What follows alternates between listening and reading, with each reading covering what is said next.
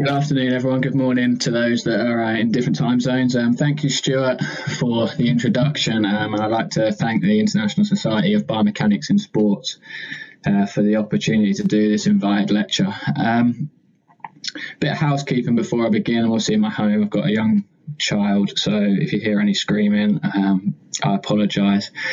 Uh, Stuart's asked me to keep the camera on, however, I believe it's probably going to get in the way of some of the slides. So if I turn it off and forget to turn it back on again, again, I apologise before we begin. So, today's lecture um, is going to be on cricket, bowling, and biomechanics, and I've tried to put a spin on it where we look at what's important for bowling, both pace bowling and spin bowling, um, a little bit of biomechanics, and then look into some of the technique and the research that's out there um, in particular what we've or the research that I've been involved in. Before we begin, thought um, it'll be good to have a quick run through who I am for those that don't know me. Um, my name's Paul Felton. I'm a lecturer in biomechanics at Nottingham Trent University, and I have been since September. Um, I was previously a research associate at Loughborough University, where I uh, did my PhD, undergrad, masters, um, and then I stayed for four years as an RA.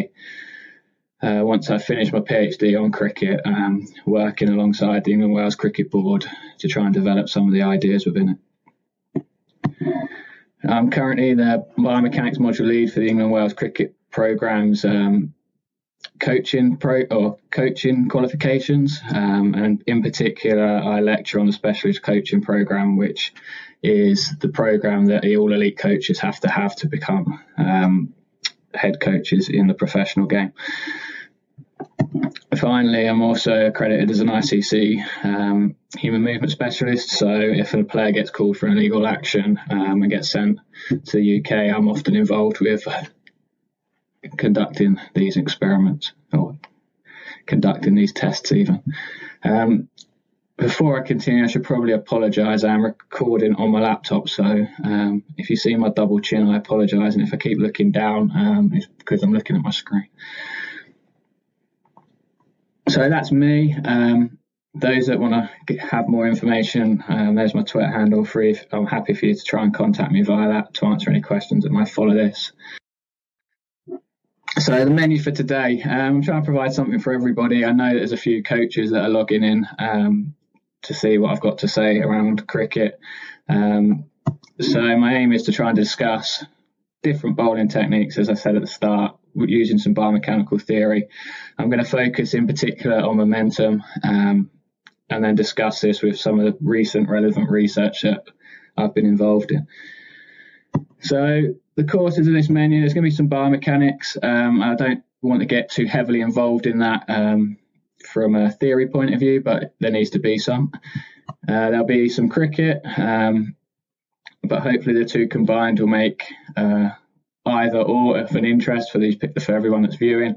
Um, and if you're a bit unlucky like me and biomechanics and cricket is what you enjoy getting out of bed for in the morning, then they'll be both, and you'll be happy, and hopefully, uh, you haven't forgotten what them two things are, what bar's being contained.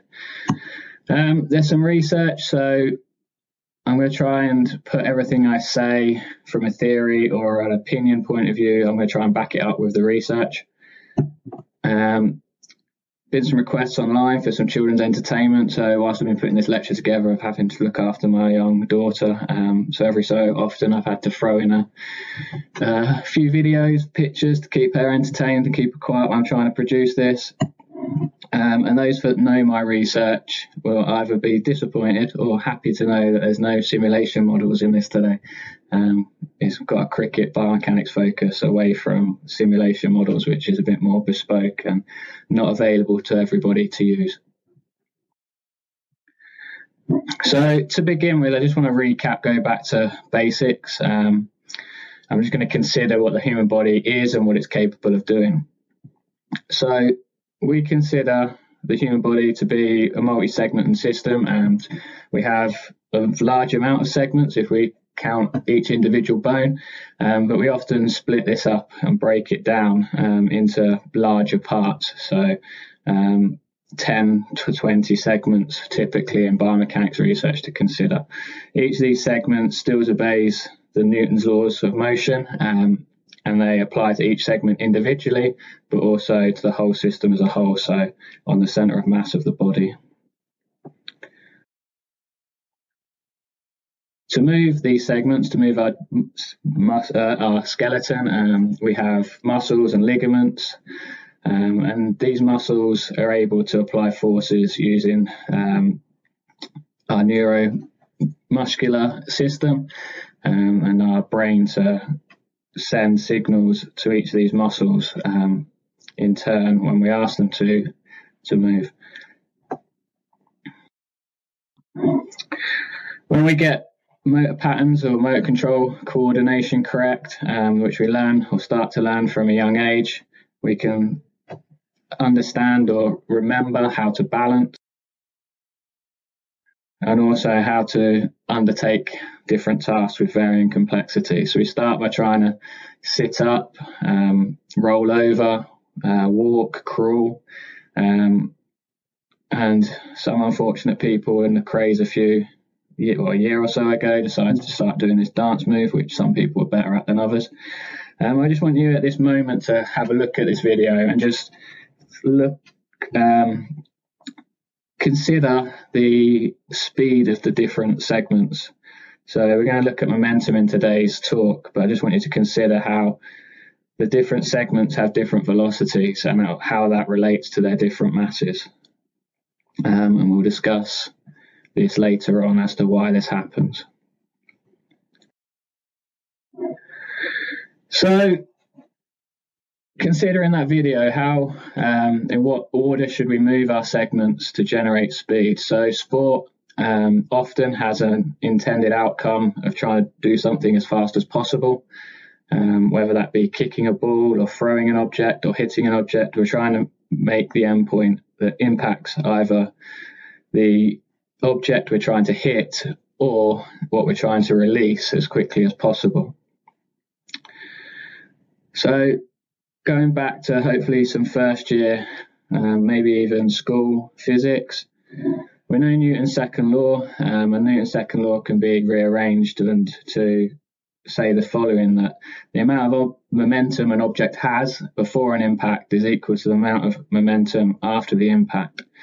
And if we consider um, this practically, we can consider or we can use demonstrate this using a Newton's cradle.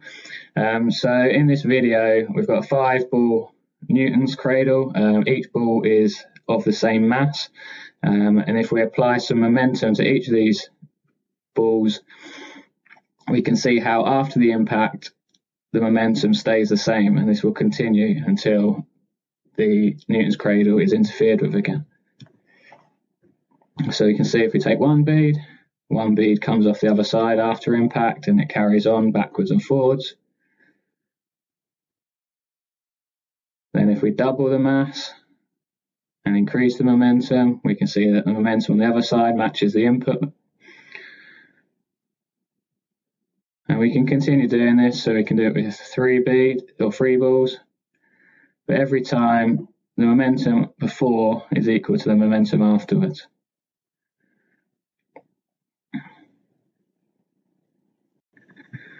So give me a second to remove myself. Um, so we can see that the momentum is conserved before and post impact. Um, and the same happens in humans as we move or transfer momentum across our joints by the muscles that are acting on both segments. So if we have a joint, we have muscles that connect across a joint. Um, briefly ignoring biarticular muscles for a second. But if a muscle applies a force to one segment, Newton's third law suggest, or provides uh, evidence to say that it will apply an equal and opposite force to the segment connecting the other end of the muscle. So we know that before and post these forces are applied, the momentum has to stay the same across these joints. So how do we generate momentum in the human body? So we know that momentum is conserved, but actually, what is momentum? So momentum is inertia times velocity, and it's a value which defines how much motion an object has. It's difficult to visualize um, other than with a Newton's cradle. And also the second word in this equation, which might be unfamiliar to some people, is inertia. So what's inertia? Well, inertia is just the reluctance of a body to change its state of motion. Intuitively, we know inertia as mass. So in a linear direction, we know that things that are heavier are harder to move. Um, and things that are lighter are easier to move. What's less intuitive, however, is how inertias are used in a rotational sense. So, rotationally or angularly, um, the, the, inertia is known as the moment of inertia. Um, and objects with large moments of inertia are more difficult to rotate than objects with smaller moments of inertia. So, what does a moment of inertia mean? Well, a moment of inertia is just how spread out the masses away from the axis which you're trying to rotate about. So, many of you will know ice skating um, and will have seen this example.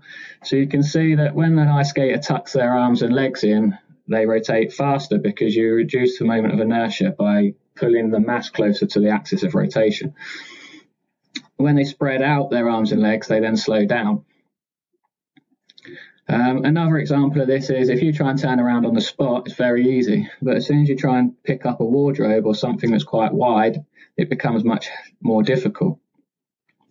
It's because when in the process of picking up the wardrobe, you're increasing your moment of inertia.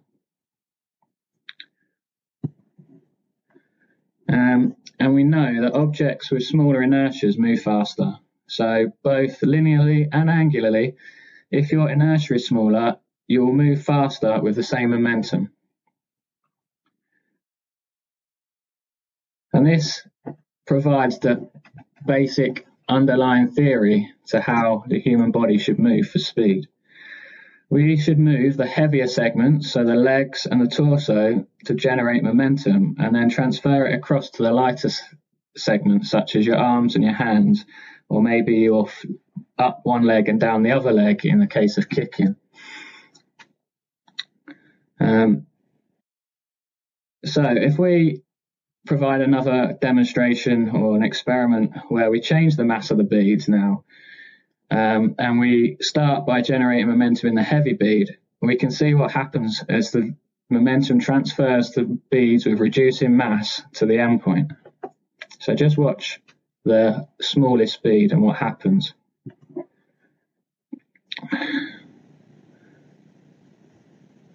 So if we provide an initial amount of momentum, we can see that it's transferred across the beads and the velocity has to increase as the mass decreases due to momentum being conserved and momentum being defined as mass times velocity. Reduce the mass, we have to have an increase in velocity. This process is referred to as multiple different things, either sequencing, um, kinetic chain, transfer of momentum, or uh, there's a summation sequence which explains how some sporting action should uh, set a base and then produce the movement for throwing or hitting. So, how does this all fit into cricket? Um, I know some of you are probably sat there thinking, well, about time. So, I've gone and met Peppa Pig and George to uh, try and define what cricket bowling is for those that may not be familiar to it. It's a sport which is only played in um, a handful of countries. Um, so the aim of the game is for one team to bowl and field and one team to bat, similar to baseball, except for it's played on a f- field which is quite large. Um, and you bowl a ball on a wicket which is in the middle and you can hit the ball on both sides and run and there's no home runs so to speak. But this example shows that the aim of the bowler so Peppa in this example runs up lets go of the ball and it travels towards george who attempts to hit it. Now stuart's going to talk more this afternoon about the batting element of it But Peppa is aiming to dismiss George, um, and there's a number of ways you can do this. But as a bowler, you're trying to do it by deceiving the batsman so that they either miss the ball and get bowled, which is demonstrated in this picture, they hit the ball in the air and they're caught, or they miss the ball and they it hits their body in front of the wicket, and that can be given out as well. But we're not going to get too much into the rules of cricket today. Um, but ultimately, Peppa is trying to deceive George. There's also another rule that we must consider, which changes technique um, quite significantly compared to other throwing sports, in the fact that you have to keep your elbow straight.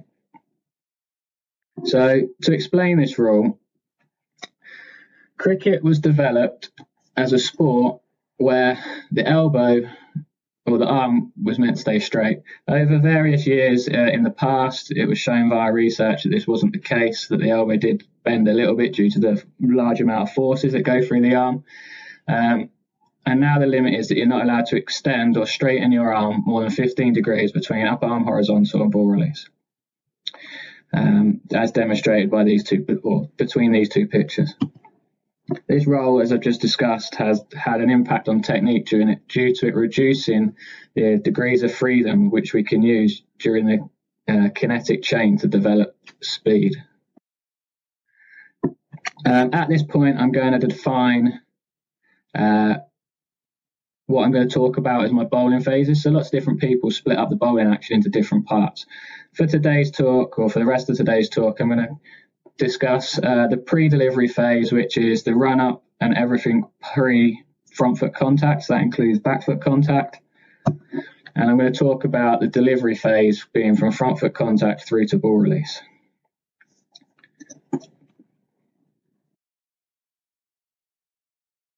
Now, we can generate momentum during cricket bowling in two ways. We can generate linear momentum in the run up, or we can de- uh, develop uh, angular momentum during front foot contact when the front leg hits the floor. And this is similar to javelin. I'm going to show you a video of SpongeBob um, converting linear momentum into angular momentum to clear a high bar in a second. But also during this front foot contact to ball release, we're able to uh, produce additional momentum using our muscular forces. So the deep fry pole vault. Win this one. If we watch the run up, uh, SpongeBob develops his linear momentum, he plants the oh. and he converts it to angular momentum. Now, if we watch Patrick Star, he does a similar thing. He runs up, uses linear momentum, converts angular momentum. Now trying to get an added feeling what happens in bowling when he lands and the whole thing flies over and releases the liquid, which weighs much less at a fast velocity towards the crowd. Breaking this down simply into a model of two segments, upper and lower body, and please forgive me for this initial run up um, angles of the legs and the body. I know it's not realistic, but due to PowerPoint inbuilt animation functions, um, I couldn't get uh, my rotations to work because they only decided to let me do 90 degree rotation. So we develop linear momentum in the run up and we try and maintain it through back foot contact. Uh, we swing the leg in front leg into a position out in front of us uh, to provide a braking force, um, which, when done optimally, converts as much linear momentum to angular momentum as possible. We then use our muscular forces to um, produce a kinetic chain where we develop momentum using uh, our muscles, and then this plus the angular momentum that we gain from front foot contact allows the trunk and the arm to move forward and the ball to be released um, and the momentum transferred to a ball with small mass at high velocity. So this is similar to what we've just seen in the video with SpongeBob, um, where they run up, developing a linear momentum, they plant the pole into the ground, which converts the linear momentum into angular momentum, and then when he lands, um, it's a, uh, when he lands on the fat handle and it flips over, it's a similar process to him applying a force, which converts the linear downward velocity into a rotational velocity to throw the fat towards the crowd. we're going to talk a bit more about this now going forward in different methods. But ultimately, visually to display this, and I'm going to refer back to this graph a few times, we develop some linear momentum in a pre-delivery phase up to back foot contact, try and maintain it through to front foot contact, and then our linear momentum decreases as we convert it to angular momentum, and due to con the conservation of momentum, these two should equal each other. So the amount of linear momentum you convert should equal the amount of angular momentum you gain. But also during this delivery phase, we we can um, generate some additional momentum from our muscles. So we can build total momentum through the delivery phase. Um, and then we need to convert this momentum using a technique which sequences the body to provide as much of that momentum to the ball as possible to increase what we're trying to do, be pace bowling or spin bowling. So Velocity is generated as the momentum transfers from the heavier segments of the torso uh, up to the arm and the hand and the ball. Um, and you can consider this again if you think back to the slide earlier. It's exactly the same as how these beads work, where we've got a heavier bead, which you could consider the torso, um, and then you've got the lighter beads, which in the middle, which could be upper arm or forearm, and then you've got the lighter beads, which are the hand and the ball. So in pace bowling, how does this work? So the ultimate game of pace is just to maximize the velocity in the sagittal plane. So it makes sense then to try and maximize linear momentum um, within our run up in the sagittal plane. So we try and generate as much linear momentum as possible in the run up. Now you may wonder why I haven't built a line like this. Well, um, what goes on after the run up um, through back foot contact and front foot contact is a consequence of how much linear momentum we've got. There's likely an optimum for each individual where if you run up too fast, you lose, um, you're unable to maintain the momentum through back foot contact and you end up in a much worse place at front foot contact than if you run up slightly slower and are able to maintain it. So it's worth considering that when I say that you need to run up as quickly as possible, you do, but you need to be able to do it in a way which you can maintain it into front foot contact. At front foot contact, we have this conversion from linear momentum into angular momentum, and then we can generate some additional momentum using our muscles through to ball. So we end up with a total load of momentum for fast bowling, which is similar to the diagram I've already shown. So what's the best technique to be able to sum this momentum towards the ball? So theory suggests that we want to generate as much of this linear momentum in the sagittal plane as possible, convert it to angular momentum at front foot contact, use as much as use the muscles where possible, and then transform it from the ground up. So we'd expect the technique to look from the ground up to transfer the momentum through the sequence. So, what does the research suggest? So, Worthington um, uh, et al. at Loughborough between 2006 and 2010 completed a PhD where he looked at 20 elite fast bowlers, um,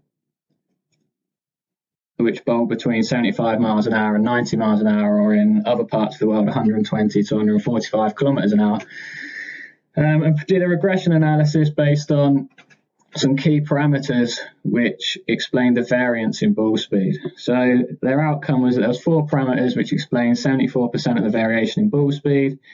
Um, and the fastest bowlers had faster run-ups, so generated more linear momentum than the slower bowlers. They had straighter front legs at ball release, um, which implies that they convert that linear momentum more efficiently into angular momentum. Um, they had more trunk flexion, which suggests that this momentum and muscle forces is produced to pull the body forward, and they had a delayed bowling arm. So ultimately, this technique is uh, it's quite simple that you try and generate as much linear momentum as possible and transfer it to angular momentum, and then the top half of the body holds onto the ball as long as possible to give you the most time to apply this momentum in up the chain towards the ball and uh, increase ball speed. Um, and we can see this technique occurs uh, in most of the modern day great fast bowlers and yesteryear fast bowlers. I'd also want to just come back to this point that actually it looks quite similar to what we had um, from the SpongeBob SquarePants example. So we've got this position at front foot contact, and it simply with a two segment model can show what we think is going to happen. So I often get shouted at, well, what about the other bowlers, the rotators? How do they work? So um, I've called them rotators, and this will come clearer for the reason why on the next slide. But the theory for why these do it slightly differently is there's likely to be either an individual limitation, which is a constraint, which means they can't develop as much linear momentum as the bowlers that bowl with the technique previously seen. Um, they can't convert it to angular momentum. So in this picture of Shaun Tait, he bends his front knee. So this is an example where he may run up too quickly and he therefore can't efficiently uh, convert that linear momentum to angular momentum, or he may not be able to um, run up as fast, develop as much linear momentum, so his technique's changed to um, maximize what he can do. And there's various different things which may limit this. So it could be strength, flexibility, technique, running speed. Um, but ultimately, they've got less momentum at front foot contact. Um, and this allows them to then use more of their muscular forces through the delivery stage phase because they've got more time between front foot contact and ball release. So if we look at that from this diagram, we can see what the best technique is. Uh, if we remove them for the time being uh, and propose what these rotator bowlers do, well, they don't they generate less linear momentum, um, so have less linear momentum at front foot contact, but because they're moving slower at front foot contact, they have more time between front foot contact and ball release. Um, they then convert some of this linear momentum the same as the other technique, but they have longer to therefore generate momentum using their muscles.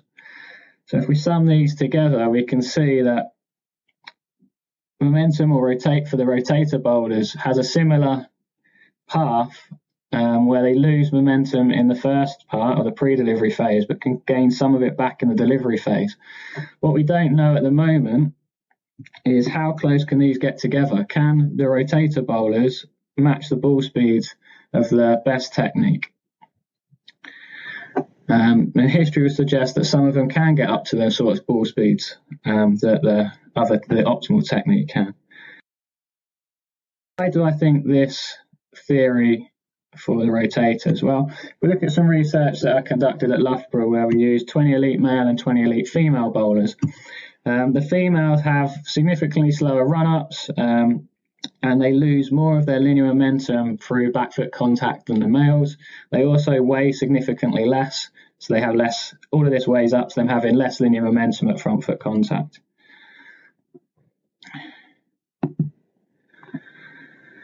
Um, so this results in the females when we looked at the data adopting a completely different technique to what we see the elite males uh, or the fastest elite males adopt. So they develop momentum during the front foot contact phase using the large pelvis and ro- shoulder rotator muscles, similar to how you would develop momentum in a throw. So is this similar to what the males do? Well, it's unlikely that technique is uh, gender specific. It's more likely it's linked to strength or uh, individual constraints which prevent um, the optimal or the best of the optimal technique being achieved.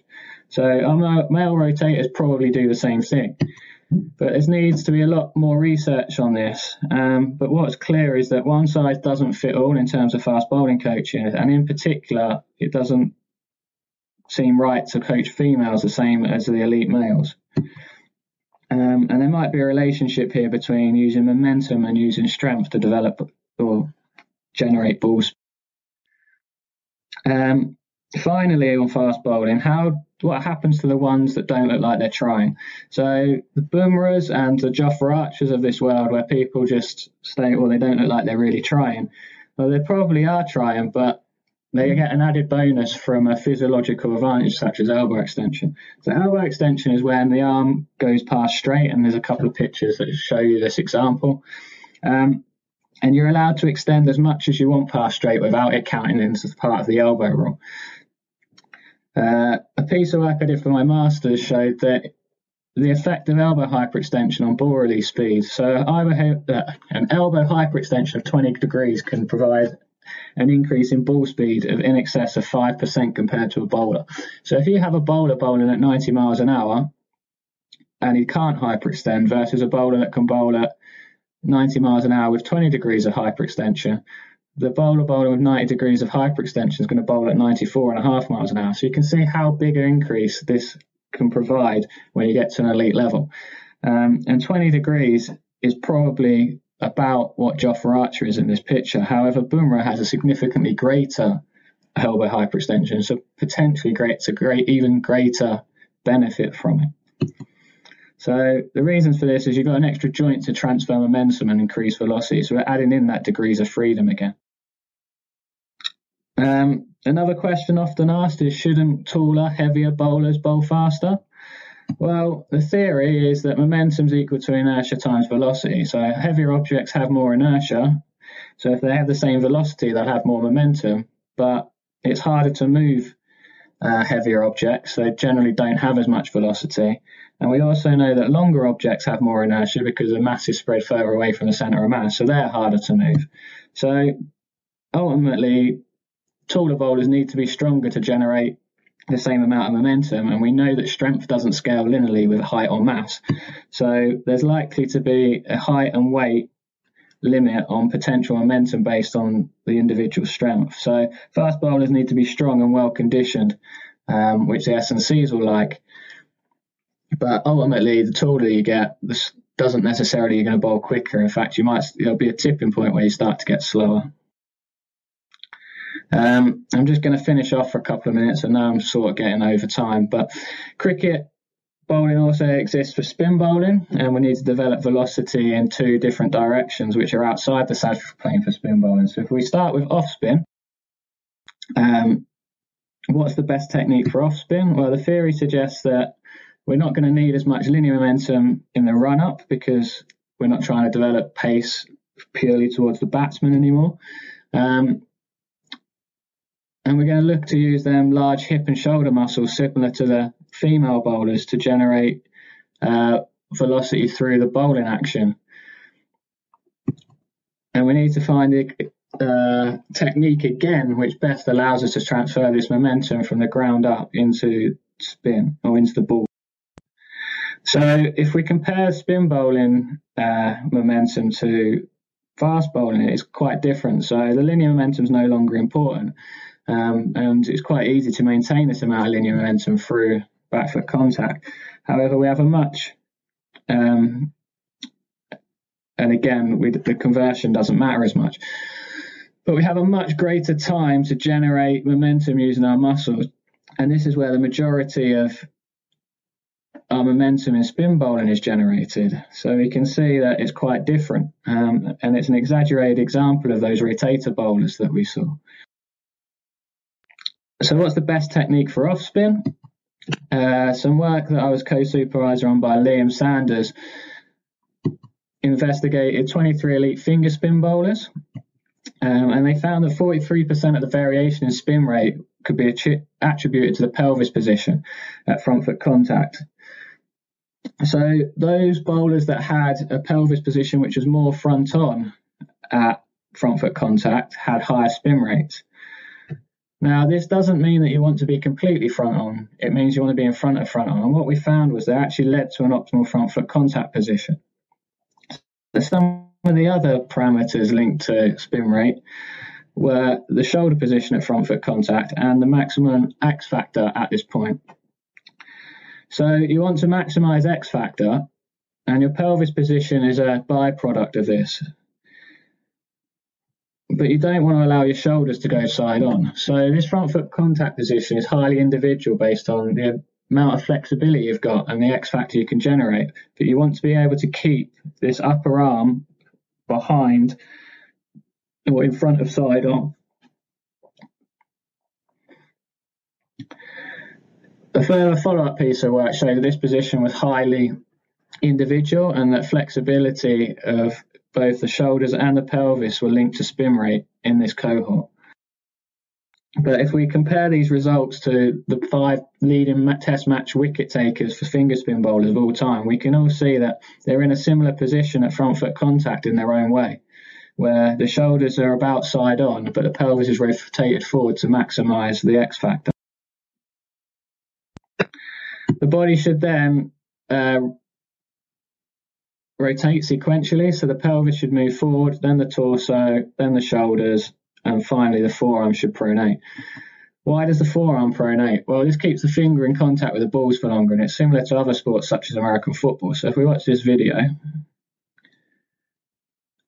we can see that the last finger to leave the ball is the forefinger, is the index finger, and this is exactly the same with exactly the same technique in off-spin bowlers, and this is why off-spin bowlers can get in so much trouble with trying to keep their elbow straight. Is that the natural uh, method to spin a ball is to throw it with this technique. Finally, leg spin, um, and I'll be quick. Uh, we know that the underlying momentum theory is the same, uh, but what's the best technique for leg spin? Well, this research is quite new or in its infancy. So, as part of Liam Sanders' PhD, um, we collected some data, but it is ongoing still. But we believe that the pelvis and shoulders are important, and there's likely to be a difference of how the shoulders and the forearm work based on uh, the need for the spin to be in the opposite. Uh, primary or pilot findings have shown that based on 10 elite finger spin bowlers, um, the pelvis and shoulder rotations are significantly different. Are significant uh, leg spin uh, rates, but they're very different to off spin. So you tend to leave your pelvis and shoulders behind. And a recent paper published by Spratford shows a similar result, shows similar results. But they and they also went further and showed have shown that the shoulder and the wrist kinematics and kinetics are also linked to spin rate more research definitely needs to be done in this area, um, but one thing's clear that off spin and leg spin should not be coached similar. So, in summary, I've given you some biomechanics and hopefully some theory on momentum. I've proposed how we build momentum during different cricket bowling styles and why considering them to be the same may not necessarily be appropriate. Uh, I've looked at some technique to determine what's the best movement sequence for each of these bowling actions um, to transfer momentum generated from the lin- uh, from the run up and through the front foot contact uh, is. And I've discussed why some cricket bowling, especially in fast bowling, looks different and why individual variations need to be taken into consideration when coaching and applying biomechanics. Um, finally, I'd like to finish by saying sorry for running over time. Um, I'd like to thank anyone that's uh, that's contributed to this work that I haven't mentioned, um, and apologies if I haven't put your name in here. Uh, I'd like to thank all the people, the cricket research out there that I haven't mentioned. Um, it's played a big part in where I am today, reading the research that you've done, and no offence by leaving some of that out. And I'd like to thank all the cricket coaches who I get to impart this knowledge on, but whose knowledge also is informed a lot of what the work I do. Finally, thanks for listening. I'm sorry this has run over time. Um, I'll be on uh, after to answer any questions. Um, and please don't forget that Stuart's going to teach Peppa and George about batting next. Thank you. Um, and please don't forget that there's these presentations next week. I'm really looking forward to Johan's um, and Wouter's. So please join.